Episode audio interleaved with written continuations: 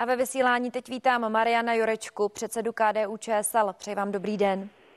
Dobré odpoledne. Zeptám se vás nejprve na tiskovou konferenci lékařského konzília. Jak vnímáte uh, prohlášení pana Tomáše Zímy, který řekl, že prezident zatím není schopen naplno vykonávat uh, své povinnosti? Já se přiznám, pro mne bude velmi důležité, jakou odpověď přesně lékařské konzilium poskytne uh, v té písemné podobě, tak jak vlastně to požádal předseda Senátu, pan Miloš Vystrčil. Eh, protože předpokládám, že byly definované nějaké otázky a na ně, na, na ně by mělo dát konkrétní odpovědi a předpokládám, že ty odpovědi budou konkrétnější než to, co bylo řečeno na tiskové konferenci. Tak eh, pro mě osobně, osobně bude velmi důležité to, co dostaneme oficiálně do rukou. Mm-hmm. A zeptám se i na rozhovor pana prezidenta na frekvenci 1. Co jste si z toho rozhovoru odnesl a jak na vás eh, pan prezident pohlase působil? Dvě zásadní věci si z toho odnáším, že stav pana prezidenta se výrazným způsobem zlepšil, což je určitě pozitivní a přeji mu, ať se tento stav nadále zlepšuje. A druhá klíčová věc je, že evidentně pan prezident uh, bude chtít uh, tu situaci jmenování nové vlády eh, udělat rychle a nabil jsem dojem, že tedy chce postupovat v s ústavou a respektovat eh, výsledek voleb a jmenovat Petra Fialu a jeho vládu poměrně brzy eh, do funkce, tak aby mohli začít naplno vykonávat mandát nové vlády v tomto novém volebním období. Hmm. My už jsme ten rozhovor probrali už dříve s politology a Ti si myslí, že to jmenování Petra Fialy by nemuselo být eh, tak hladkou záležitostí, jako prezident eh, naznačoval. Eh, myslíte si, že by to mohlo fungovat nějakým výměným obchodem, něco za něco, a že by tam třeba mohli, mohlo hrát roli i prezidentovi antipatie k Pirátům? Tady určitě nemůžeme mluvit o žádném obchodu. Tady jednoznačně platí to, co říká ústava. Ústava říká, že prezident jmenuje na návrh premiéra a takto se to má respektovat, takto to má být v praxi naplněno.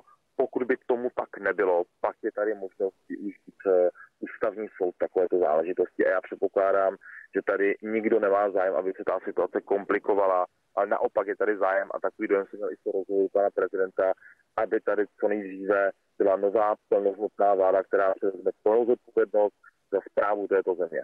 Mm-hmm.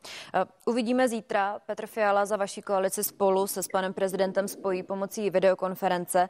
Ještě se vás eh, zeptám na Senát. Eh, tedy čl- aktivace článku 66 ústavy je pro tuto chvíli smetena ze stolu. Myslíte si, že by si pan prezident mohl začít nějakým způsobem vyřizovat, vyřizovat účty se Senátem?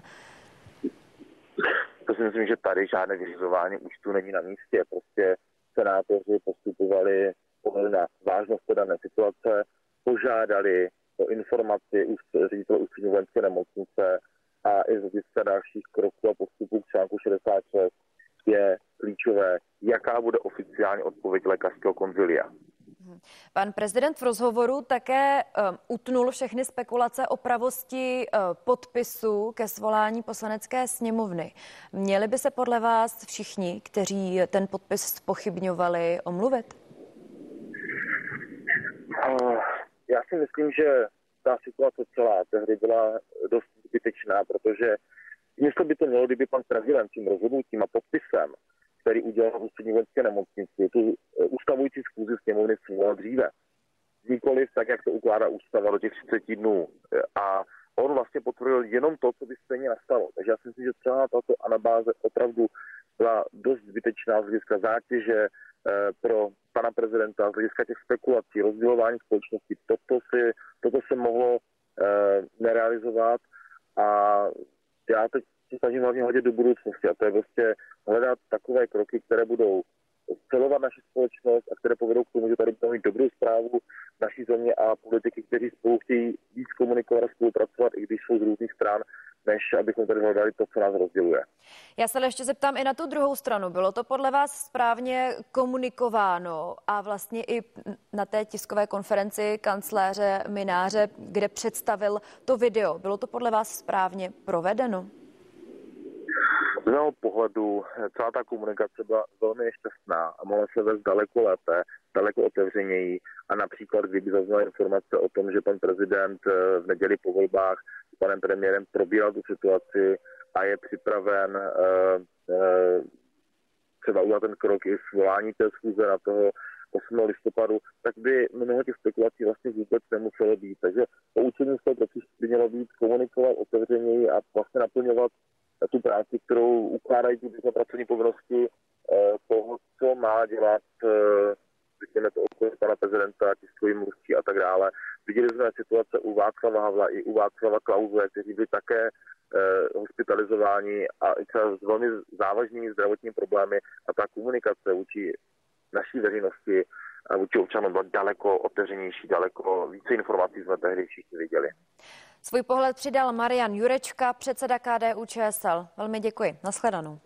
Také děkuji, přeji pěkný den.